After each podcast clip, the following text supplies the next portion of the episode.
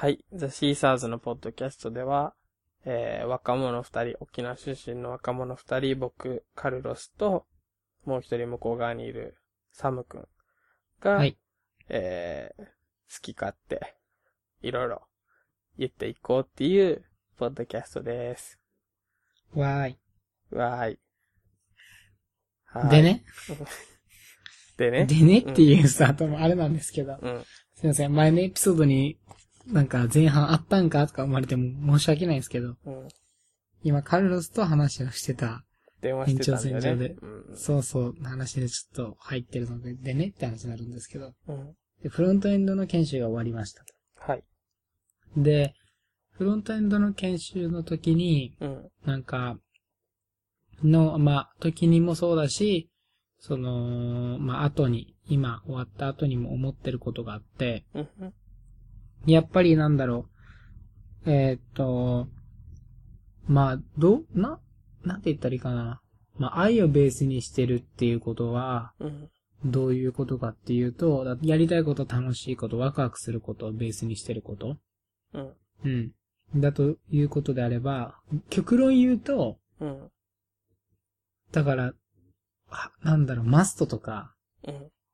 have to の話とかうん。あがないっていう圧倒的自由の話のはずなんだなと思ってたんだよ。まあ、思、と思ったんだよね。うん。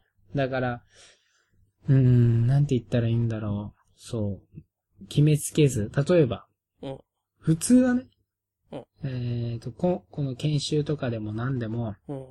一日の目標を持ってやるのが大事だとか、うんわからないことは今のうちにできるだけ潰すのが大事だってのがあるじゃんね。うん。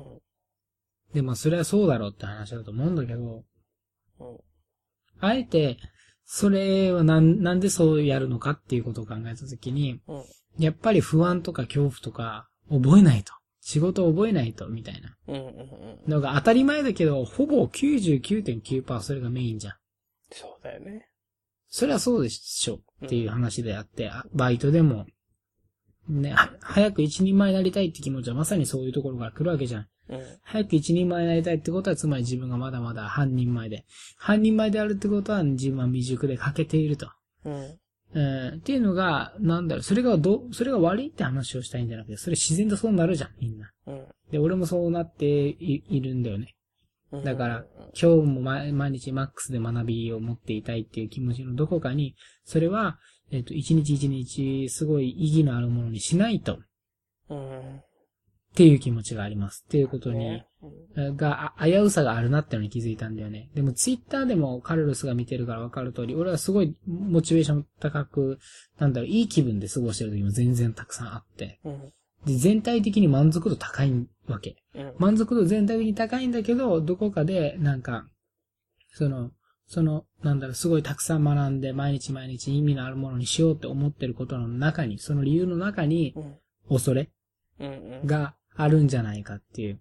で、学びにしないと、でしょうってさっき言ったけど、しないとうん。何なのっていうところを考えてみたら、うん。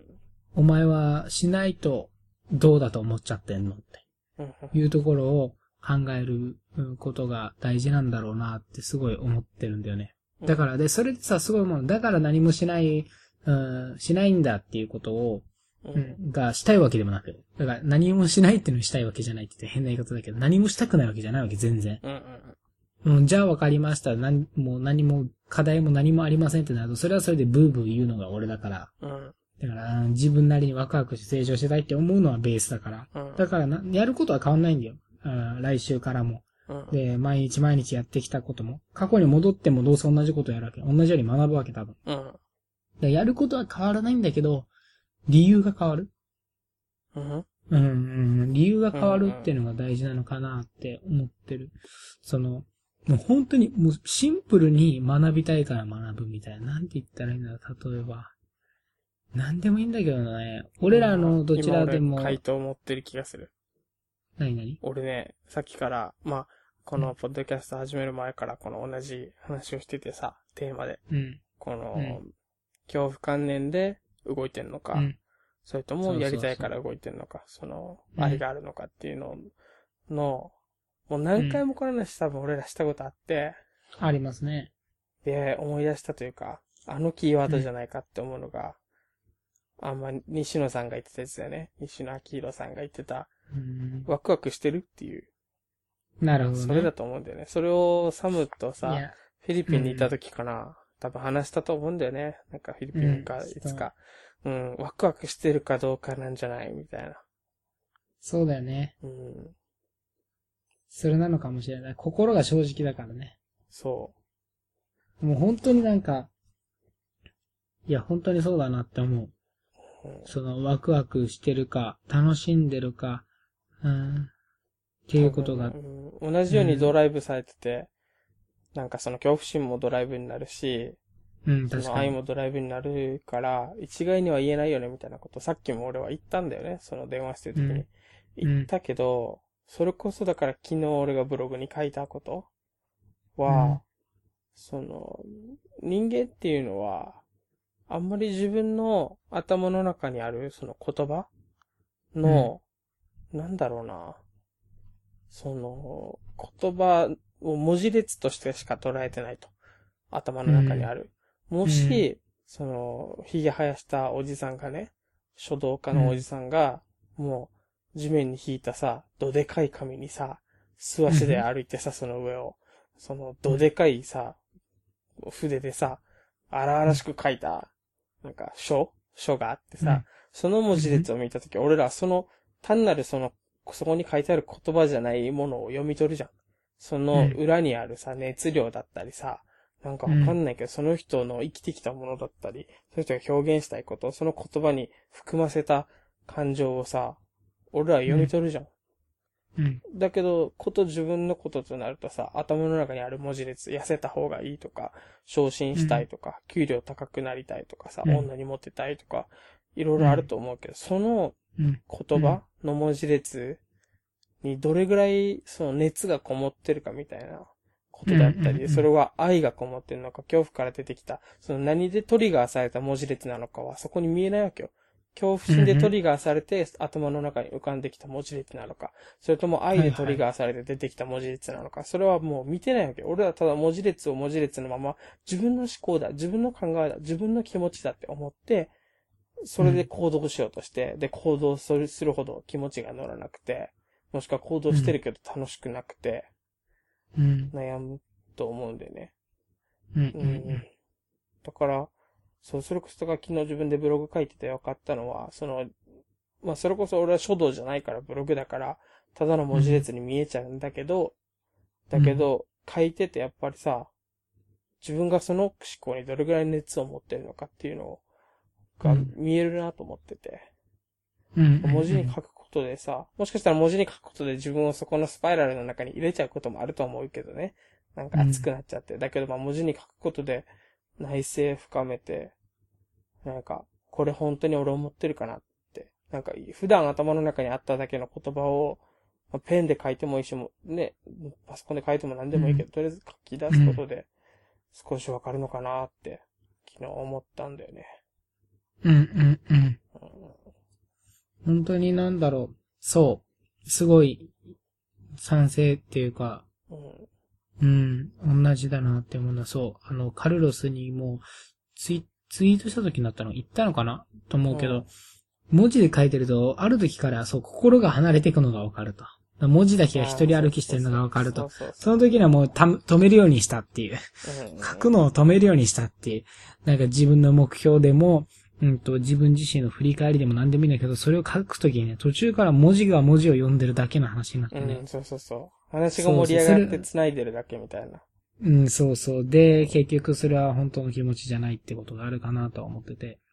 うんそううん、だから、うーんと、こういうことだと思ってるのは、うん。わかりやすい、えまあシンプルに言うと、今、まあ俺とかカルロスが、うんうんと、ああがいいんじゃないか、こうがいいんじゃないかとか、うんっていう話があるっていうのは、ある意味、まだ自分たちの中で、スッキリしたといった落としどころが、まだないからなわけよね。うん。ある時にはむしろそういう話をしなくなりますと。うん。うん。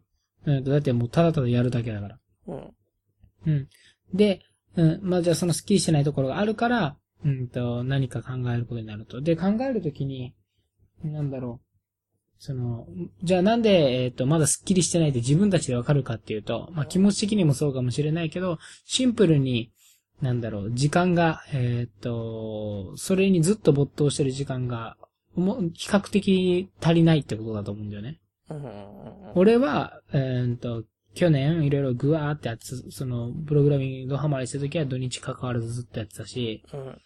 うんで、今はそれが、それほどすごい勢いでやってないなってわかるからそう言ってるんだけど、うんうんうん。だから、なんだろう。で、それを、なんでそんなにも、去年はプログラミングに盛り上がってたかっていうと、うん。多分、なんだろう。まあシンプルに楽しんでた。うん。うん。っていうのと、自分の中で、なんて言ったらいいかな。まあもちろんこれしかないと思ってたからとかっていうのもあるんだけど、でももっともっとどっちかというと、楽しい、とにかく楽しくて、楽しく、楽しいことが、た楽しいことを読んで見えない、なんだろう、新しい世界がどんどん見えていくっていう喜びがあった。うんだと思う。う。ううん。んそうだ、それの気持ちで、えっと、そうだ、うんカルロスは言ってた、うんと、ワクワクする気持ち。うん。うん、が、ハマるかハマらないか、だけなのかも、だけなんだろうね。だけなんだと思うんだよね。やっぱり。うん。一度疑っちゃうとそうなるんだと思そうだなう。うん。ワクワクしてなかったもんな、この会社入るとき。ワクワクすることが。そうん最初ワクワクしてたけどな。だけど、途中でなんかいろいろあってな。で、サムが、お前それ就活失敗したんじゃねみたいな。お前それ就活失敗じゃないみたいな。いや、そんな、そんなこと、そんなことないよみたいな。すごい大きい、いいところ入ったんだよみたいな。言ったけう。ど、失敗してたな。うん。で俺はいいところ入ってるんだけど、うん。俺自身の中で、まだ受け身になってるところがあって。うんうんそうそうそう。うん、当たり前だけど、これあげるよって言われて、あい、もらいますってなったら、これの分しかもらえなかったりとか、うん。うん。課題も、この課題出すよって言って、わかりましたって言ったらこの課題の分しかなかったりとかするわけじゃんね。うんで、、もしその課題が自分にとってワクワクするものだったり、すっげえ難しいけどできるようになったらもう絶対盛り上がるわってことだったら、うんうん。ね、なんだろう、ある意味、うんと、自分の中で満足度高いんだろうけど、うん。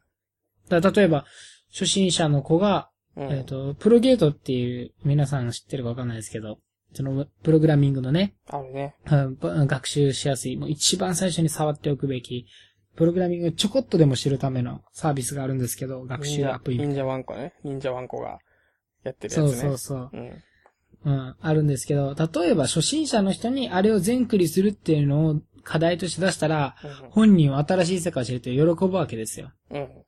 で、当たり前だけど、僕はもうちょっとというか結構も、それよりは全然知ってるので、うんそれを課題として出されたらフラストレーションというかね、うん。俺は意義のある日々を過ごしてるのだろうかとか思っちゃうわけね。っていうのと一緒で、だからこれがもしもっと受け身だったらその受け身の、例えばプロゲートっていう課題を出しますとかって会社で言われちゃったら、マジかよ、ここからかよとか思いながらやるだけだったらフラストレーションしかたまんないじゃん。うん。だけどそこを積極的にやることで、うん。これも終わらせたんで、みたいな。うん、次の課題ありますか？じゃなかったらもうこのアプリとか、アプリ自分で作るとかっていうのありっすか？とかで自分で提案まで行くみたいな。うん。うん、で自分でやりたいこと決めてて、その上で行くとか、うん。ああっていうところまで、うん、やれ、やるっていうのが本当にワクワクしてる時の動きだと思うんだよね。うん。なんかさ、もうちょっとさ、わ自分にとってのワクワク、その他人とか、その既存のうん公式的なルールじゃなくて、自分にとって何がある時にワクワクするかっていうのをちょっと調べたいなって今思って。確かにな。例えば、あるじゃん。その、俺の場合はよ。例えばその、さっきサムが言ってた、その、ね、いい感じの IT 企業入って、じゃあもし自分の、なんか、自分のレベルに合った課題じゃないものが、任された、その上じゃなくて下、例えばじゃあ雑務、コピーしといてとか、うん。ね。うん。事務作業してって言われた時に、ワクワクできないと思うんだよね。うん。でもそれって、ワクワクできる人もいると思うんだよ。その、事務作業がいけないとか、コピーがいけないってことじゃなくて、例えば、うん。NASA とか JAXA とか、それこそホリエモンの会社とか何でもいいけど、ロケット打ち上げるところに、それこそこれがバイリンガルニュース聞いてて思ったんだけど、まあ言ってたんだけど、うん。その、うん。宇宙の会社、確かなんてかな、スペース、なんとかスペースの人が 来て言ってたんだけど、その、じゃあ理系じゃないと、そういう会社に入れないか、じゃ JAXA とうん。か、入れないかって言ったらそうじゃなくて、どんな会社にも事務っていうのがあるし、広報っていうのがあるし、いろんな関わり方ができるから、文系の人でも、その、それこそ学位とか持ってなくても、その、その会社に関わってワクワクできる人はいるよっていう。広報楽しい、事務作業楽しいって、その、うんそこに関われていることが光栄であってっていう人は、うんうんいる。よって言ってて。で、うんそれ、その、だから事務作業がいけないんじゃなくて、たまたま、人によっては、事務作業が嫌いだったり、人によっては事務作業が好きだったり、することってあって、だから多分、本当の公式みたいなのはなくて、自分がどうかって話なんだよね。その自分が事務作業どうか、うん自分が理系を楽しいと思えるかどうかとか、うん自分が新しいことを学ぶの好きかどうかっていうところがあると思うから、うん。やりたいこと、もうすでに自分がやりたいことが分かってて、それ以外のことはやりたくないっていう人もいれば、未知のものに出会ってワクワクする人もいるじゃん。うん。それとも自由度が高いからなのか、それとも課題を尊敬している人に与えられることが大事なのか、自分にとってそのワクワクが何でトリガーされるのか、その成分みたいなのをうん。なんかもっと知れば、そのどんな面白くないなと思うものが来たとしても、その先にうん自分がどんな目標を設定するかによって超えられるというかさ、うん。うんう。ん、気がしてきたな。だからなんかちょっとワクワクをちょっと研究してみようかな。なるほど自分の中でうん意識的に。確かに。自分のワクワク。ね。うんなんだろう。自分のワクワクは、なんだ。スタートはさ、多分さ、例えば同じことをやっててもワクワクするかしないかの違いってあるじゃん。ああ、そうだね。同じことできる人とできない人いるね。うん、もうそうだしう、ん。自分自身の中でも、うん。今日はこれワクワクしたのに、明日、昨日はしてなかったとか。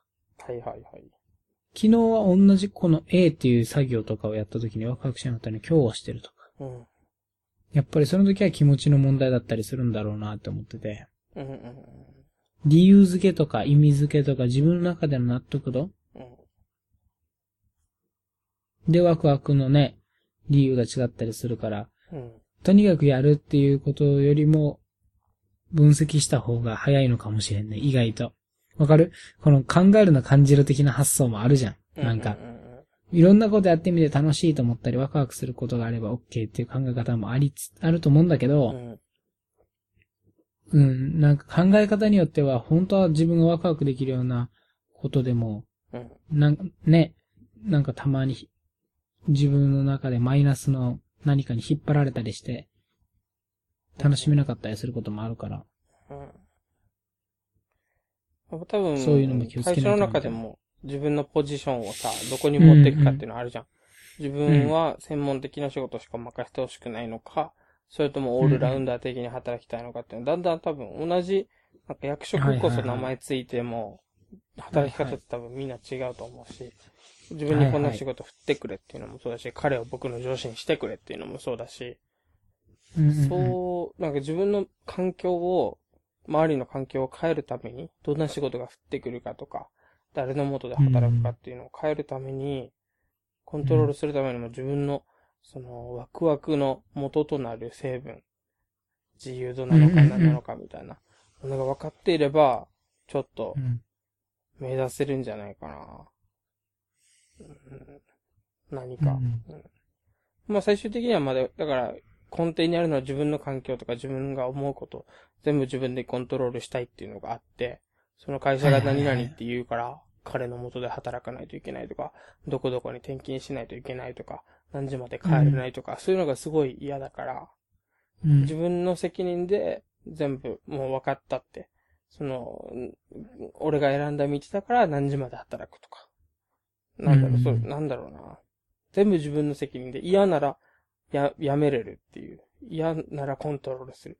コントロールできないのが嫌だから会社辞めるって、俺は決めてるから、今はね。うん。そういうことになってるから。まあ、できるだけ、なんだろうな、そう、コントロールするっていう意味で、その自分のワクワクを、う。うんん、成分を知っておきたいな。ある程度、どこの企業に行っても、何かしら、確かに。うん、できるように。例えばだけど、だから、人の前で話せたら、ハッピーだとかあったとするじゃん。そうそうそうだね。うん。そう、そしたら一番その露出度が高い、しょ、ね、業種につけばとかさ、うん。部署に行けばいいみたいな。うん。逆に言うと一番ダメなのはずっと、うんバックオフィスじゃないけど、ずっとね、地味に何かをやってることになるかもしれないとかさ。そうそうそう。あり、こういうふうに、うんこういうふうにしてわかるかもしれん。喋るのが好きなら、その、楽しくない課題が来たとしても、それをこなしてさ、で、それで、その上司にいい印象を持ってもらって、で、その人と飲み会に行って、そこでめちゃめちゃ自分が喋れることをアピールして、移動をお願いさせるとか、何か、確かそうそうに。営業の方が良かったりするかもしれんし。そうそうそう。なんか繋げるためにさ、なんかとにかく嫌なのよ。もう、会社に自分は誠意を持ってなくてさ、なんか言う,、うん言う発言力がなくて、何言っても無駄で、もう人事がこう言うからこの仕事、言われたことずっと仕事するっていうのがもうとにかく嫌で、だから何か繋げるために、何かアピールするために、あ、俺はこの仕事楽しくないけど、あの人に一瞬認められて、一年間とかうん。一ヶ月でもいいけど、次の飲み会までとか。で、次の飲み会までに、あの人にすごいいい印象を与えて、移動させてもらうんだ、みたいな。なんかそううんうんいううん。とこまで妄想を広げてさ、ちゃんと成分を知ってて、自分は自由度が高いとこが好きだからあそこに行きたいとかね。そういう、なんかそういう成分を知ってれば何かできる行動はあるんじゃないかなと思うね。なるほど。いうん。や、確かにそうだな。うん。なんだろう、話がさ、すごい前後してたら、前後というかずれてたらあれなんだけどうん、ごめんなんだけど、その、ワクワクするときっていうことを考えるとさ、うん。なんだろう。自分の心の中とか考え方とか、うんもうすべてがさ、うんワクワクするときはさ、うん。もう、なんだろうな、マイナスのやつをさ、全部消え去ってるときなんだよね。うん。なんか、なんかさ、ちょ、まあ分かった、ごめん、もうごちゃごちゃしたこと言っちゃったけど、うん。えっと、まず質問したいのは、カルロスは、うん。ここ3日とか4日の間に、まっさらなこの、全く恐れがないというか、うん。そういう瞬間を味わったりとかした？えこれしててもしてなくてもいいんだよ、全然。ただ、それを聞きたいだ、聞きたいだけで。その、じゃあもしそうだったらその時の感覚を思い出してほしいって言おうと思ったんだけど。いや、でもやっぱりそう、昨日じゃないか、一昨日とか、うん。うん、とにかく、金曜日とかあもそうだったんだけど。やっぱり、うまく自分で心がけてる分だけあってさ、スイッチのがオフになったりとかするとき、うんその自分の、あの、愛のスイッチをオフになったりするときに、できるだけオンにしようとしたりとかして、うん。えーいろいろやって、オンになったりとかしたらさ、もうすぐさ、なんか違う世界にいるような気持ちになるんだよね。は、それスイッチオンで今までにできるとやばいな。そっか。そうそうそうそう。いや、だけど、そうだけど、そうそう、なんだろう。むずいんだよね、すぐオフになったりするから。そのオンになった瞬間、場所も何も変わってない、時間も、時間が流れてるだけなのにう、ん。なんでなんか見えてなかったんだろう、みたいな。うん。なんで今まで見えてなかったんだろう、この考え方、えっ、と、過ごし方、気持ちとかう、ん。っていうのがあるから、ねそれをできるだけ、なんかどんどん前面に出していけたらなって思ってて、うんっていうか、むしろそれだけでいいきたい。うん。全く恐れのない、全く恐不安や恐れがなくて、うん。そう。なんかあったよ、で一週間ぐらい前に。あ、マジ？なんかね、ヒュンヒュンした。体が。シュンシュン。ヒュンヒュン。わかる？なんか、あの、ウェムハーフっていう人いるじゃん。オランダ人で。あの、俺が前には、あの、サムに教えたかもしれない。あの、変な呼吸法で、ハイになる人。はいはいはいはいはい、はい。そうそう。あの、ハイになって、なんか、その人はギネスブックの記録、もう20個ぐらい持ってるんだけど、その、うんその人の呼吸法ってやったらヒュンヒュンするのね。体がう。んうん。ヒュンヒュンして。ヒンヒンするのね。そうそうはいはい。でもカルロスの表現を。ヒュンヒュンする。体がヒュンヒュンする。なんか、うん足足元から頭までなんかヒュンヒュンするのよ。で、そのヒュン、はあヒュンヒュン、でもめんどくさいからあんまりやれないんだけど、その呼吸法。うん。なんか、何、何がきっかけだったか忘れたけど、めっちゃなんか、会社に感謝し始めて、周りの人とか、なんかうん、めっちゃありがたいなって思う日があって、何、何がきっかけだったか忘れたけど、一回昼休憩かなんかで帰った時にそんな気持ちになって、うん、で、仕事が戻って、働き始めて、なんかもうめっちゃみんな、いてくれてありがたいなみたいな。俺の、なんだろうな、未来の決断の助けになったし、なんだろうなうん。すごい感謝してて、その時またヒュンヒュンし始めて体が、呼吸法何もしてないのに。うわ、すごいヒュンヒュンしてると思って。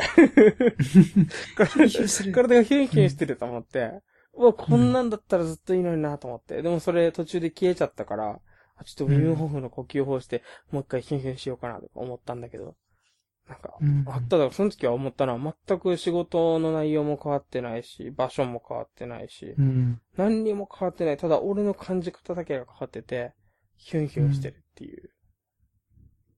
なんか、これだ、これ毎日だったらいいなって思ったな、それ。うん。ほんとそれ、だからその気持ちになればね、なった瞬間にね、なんか、もう全く不安もそれもなくて、喜びとか楽しみとか、うん興奮それだけ？うんそれだけの日々。うんうんそれだけの日々を送れたので、やっぱり自分が考えてるような人間に自分はなるっていうのはマジだと思ってるから。うん。うんうねそこをね、うん。まあ、なんか大事にしていきたいというか、そういう気持ちで生きていこうと思っております。する。あれに似てる。うんあの、ドラゴンボールで、うん。あの、スーパーサイヤ人になったらさ、サイヤ人になってちょっとあの、ギザギザのさ、気がさ、体から出てる時あるじゃん。ああ。で、あの、あの時ってさ、あのギザギザの、さ、あの金色のさ、あの、うん、気が出てる時ってさ、ヒュンヒュンヒュンヒュンってなってるじゃん、なんか。うん、わわかる？あれ。あ、あれになったヒュンヒュンなの？そう、あれ、あれ、下から上にさ足元から。なんか、うわーってなんかエネルギーが、ぐわーみたいなやつでしょ？そう、あのヒュンヒュン。はあ、なるほどね。そうそうそう。ヒュンヒュンなんだ、音で言うと。で本当にヒュンヒュンするんだって、体の中で。本当に。なみみなぎってくるんだもんね。なんか、うん、体くん軽くなって、その時思ったもんね。細胞が喜ぶってこういうことかと思った。本当に。もう、体中の細細胞が、なんか、エネルギーにめっちゃ溢れてるというか、ヒュンヒュンしてた。もしかしたら、鳥山明さんは、あそこから撮ったんかな？あのヒュンヒュン。ヒュンヒュンヒュンヒュン。そうそうそう。うーん。それあの時スーパーサイヤ人だったんだな。違う、話ずれてる。いや、でも、感覚としてはね、うん。本当に。本当ね、で、あの、俺なりの方法もあって、うんその自分がプラスの方向に、なんだろう、感情をスッと移す方法は、うん。海外とかをイメージすることなんだよな。もう、はいはいはいはあい。海外とかもうセブとか、うん、うん。東南アジアのバカンスをイメージしたら、うん。全く自由じゃん。本当にう。んうんあ自分がそこ行ったとして考えたらさ、自由じゃん。うん。誰も自分のことを知らないし、うん。なんか好きに遊んでいいし、みたいな。うん。そうそう。で、そこからスタートするみたいなのが一番良くて、自分の家から思考をスタートさせたらダメかもしれん、意外と。自分の家実家でもはいはいはい。自分の住んでる部屋とか、何かというと、日常感とか生活感とか溢れてて、うんうん仕事だったり、何、洋服も何でもそうなんだけど、何か必要なものとか、さいうんね、そういうものが混ざってんだよね。うん。にうん、非日常感があるからこそ、非日常的な発想というか、へえ。ゼロから自分を考えれる。そうそうそうそう。え、朝からスタバ行くにしたら、じゃあ。ね 朝スタバ。え。え、さ、こ このさ、東京のスタバさ、うんべらぼうに混んでるからさ、から放り込んでるよね。沖縄と全然違うわ、本当に。いや、でもだからそう、そうだから、そういう風なイメージからスタートするのがいいのかなとか思ってうもいい。ん。なるほどね。でもシンプルに、シンプルな話さ、こういうのをさ、一生懸命なんかすごい大変なことをやってるように見えるけどさ、うん。多分本当は大変じゃないんだよね、コツさえつかめれば。うんう。ん。だ俺は去年、その、プログラミングでグワーってやった時って、うん。結局何も意識せずしてそれにハマり続けてただけだったからさ、うん。本当に精神状態ってや、ややこしいのは、いい精神状態になってる時は悪い精神状態のことを考えるのが、えー全くとこ、なんか見当がつかないわけ。うんなんで前まで俺あんなので悩んでたんだろうとかう。んうん。逆に言うと悪い精神状態の時は、いい精神状態のことを考えることを全くできないわけ。できないいというか、全くあの状態がなんでできてたのかわからないわけ。うんうんなんであの時めっちゃテンション高かったんだろうとか。うん。うん。なんであの時すごい盛り上がって何ヶ月も、半年以上ガンガンできたんだろうとか。うんうん。だからここが難しい、この大きなギャップうんうん。のところだと思ってるから。だから今俺がこねくり回してるよりは全然簡単に本当は、一旦言ってしまえば、楽なんだろうなとうん。思ってます。考えた時点で負けたのかなわかんねうん。いや、なんか絶対コツはあると思うよ。え。うん。むずいね、でも。むずい。本当にむずい。むずいなあまあ、この回は、うーん、むずい、うーん、むずいっていう回みたいな。うん。そうそうそう。解決策もなく。なんか、うん、わかんないんだよななんだろうなまあ、わわかるのは、ね、何個かあるけどさ、それ自分やったら、まあ、うん。人のために立つっていうのがやっぱあると思うけど、でもそれは、間接的すぎるとダメなのよね。うん人の役に立つて、それ大体の会社が人の役に立ってると思うけど、その距離が遠ければ、俺はダメなタイプで、で、やっぱそれは自分が、なんか、崇められる的な。自分が、やってる。で、感謝されるっていう感覚があった方が良くて、まあ、間接的だとしても、その間接1個ぐらいにしておきたいよね。何個も部署挟むとかも嫌だし。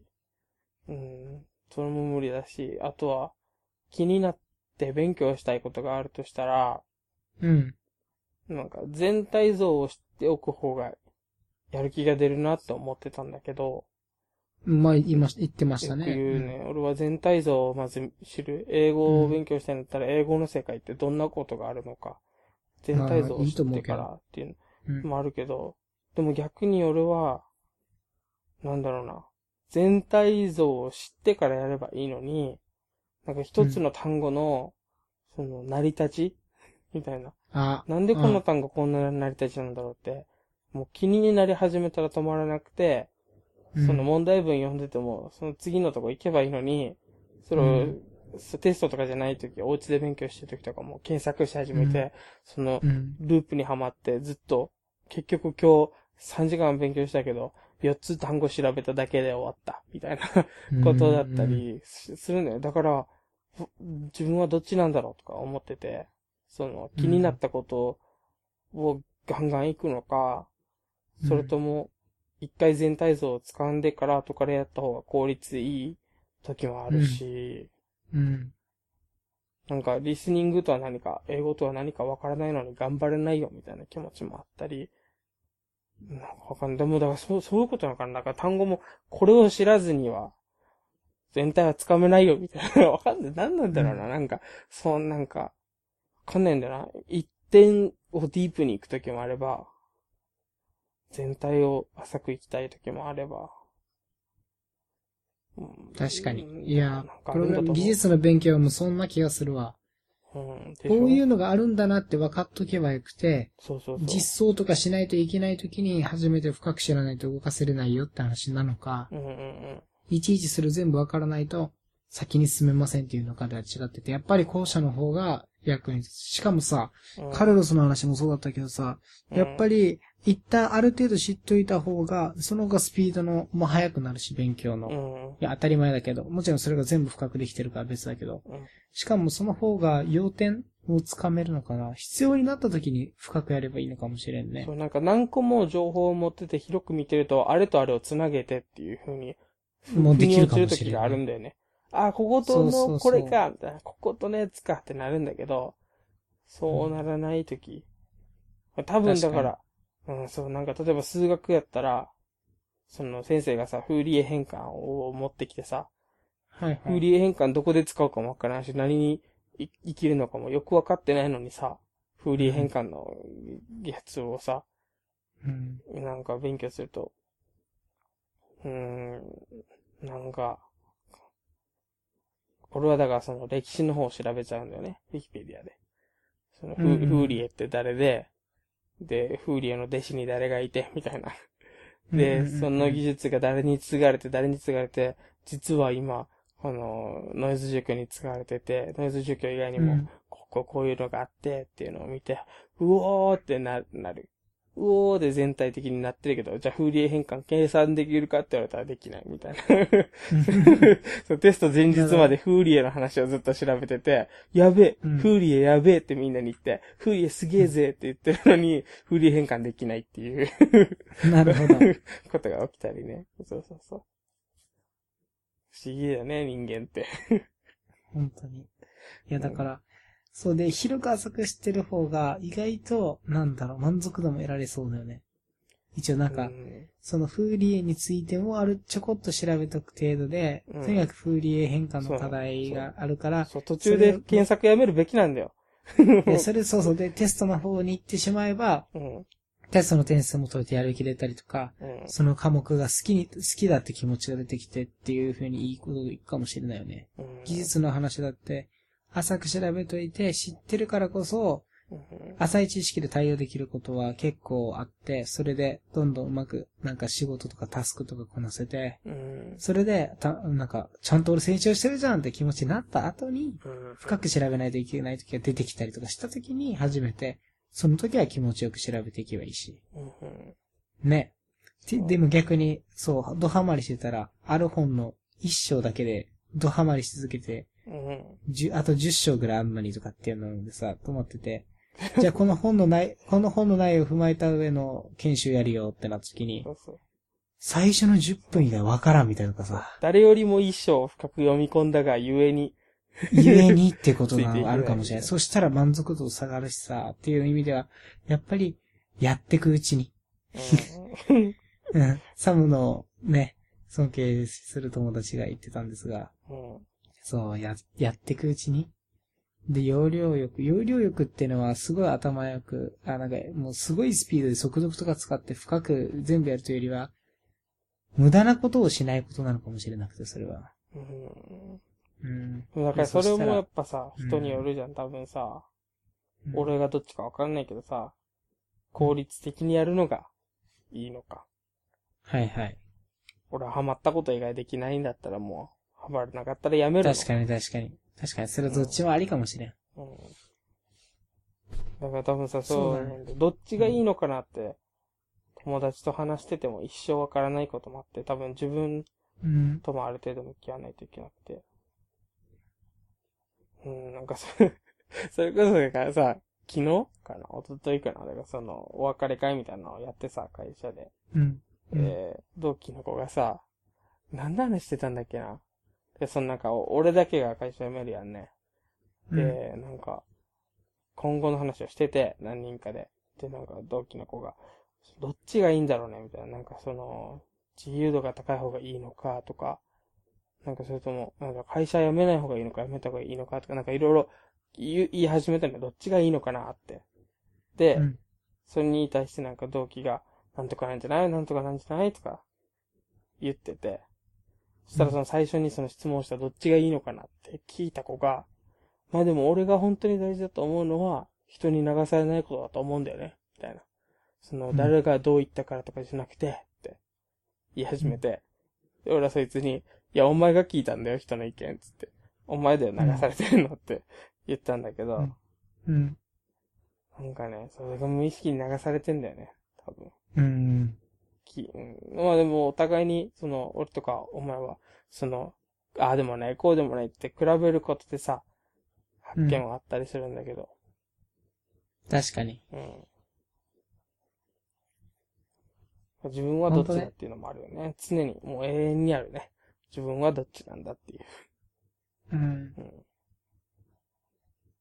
いやー、そうだな今の話でもそうなんだけど、結局自分の中で見つけるしかないんだったら、うん。そう、あんまりその他の情報を入れすぎるのも良くなかったりとかね。そうでもよ、だからよ、そう、だからもうジレンマよだから。だから自分の中に、愛で湧いてきたビジョンがないなら、うん。自分の中にこれがいいっていうのがないんだったら、良くないって思うんだけど、でも逆によ、外で見つけることってあるさ。あ、あるねあの人のこの生きあるある方いいな。とか、その、あるあるあ、スタローン先輩の筋肉いいなとかさ。人のを見てさ、あ、俺これかもって思う時ある。それこそ自分探しの旅なんかそういうことであって、海外だったり別の文化のところに行って、あ、俺この文化好きかも。日本のこれよりいいかもって。自分どっちが好きかをさ、外と比べることで見つけるわけじゃん。うん。だから、わかんないんだよね。で外を、外を見に行く。自分と比べる。本当の自分を探す。だけど、ちゃんとそこで自分、なんだろうな、その、船で言うと怒りみたいなのを置いてないといけないというか、なんかう、ん。地に足つけて踏ん張ってないと、流されていくだけで終わるというかさ、うん。うん、そこ難しいところだよね。いやー、うん、そうだよな。もう、答えはないんでしょうけど。結局、ああだこうだ言いつつ答えないの分かってるんですけど。はい。本当にね。っていう、っていう回だね、今日はね。うん、30分過ぎるぐらいの。40、40ああだこうだはいマジか。はいうんうわ、すごいな。これ、まあ、一応。答えのない話41分もしたの。やばいね。という、悶々とした回でした。でこれ以上やると、あの、ポッドキャストにアップロードできるの、ちょっと制限あるから、切るか。じゃあ。今回は、ここまで。はいよ。じゃあね。じゃあね。バイバイ。